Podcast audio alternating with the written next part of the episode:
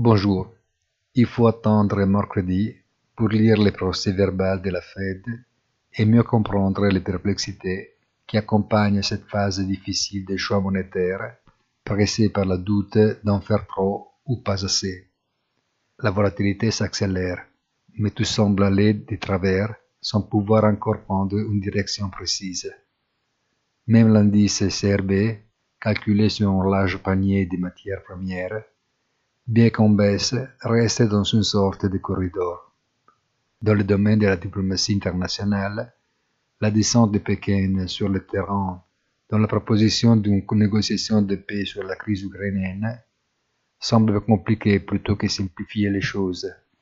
Et presque exactement à un an après le début des hostilités, la situation apparaît de plus en plus polarisée.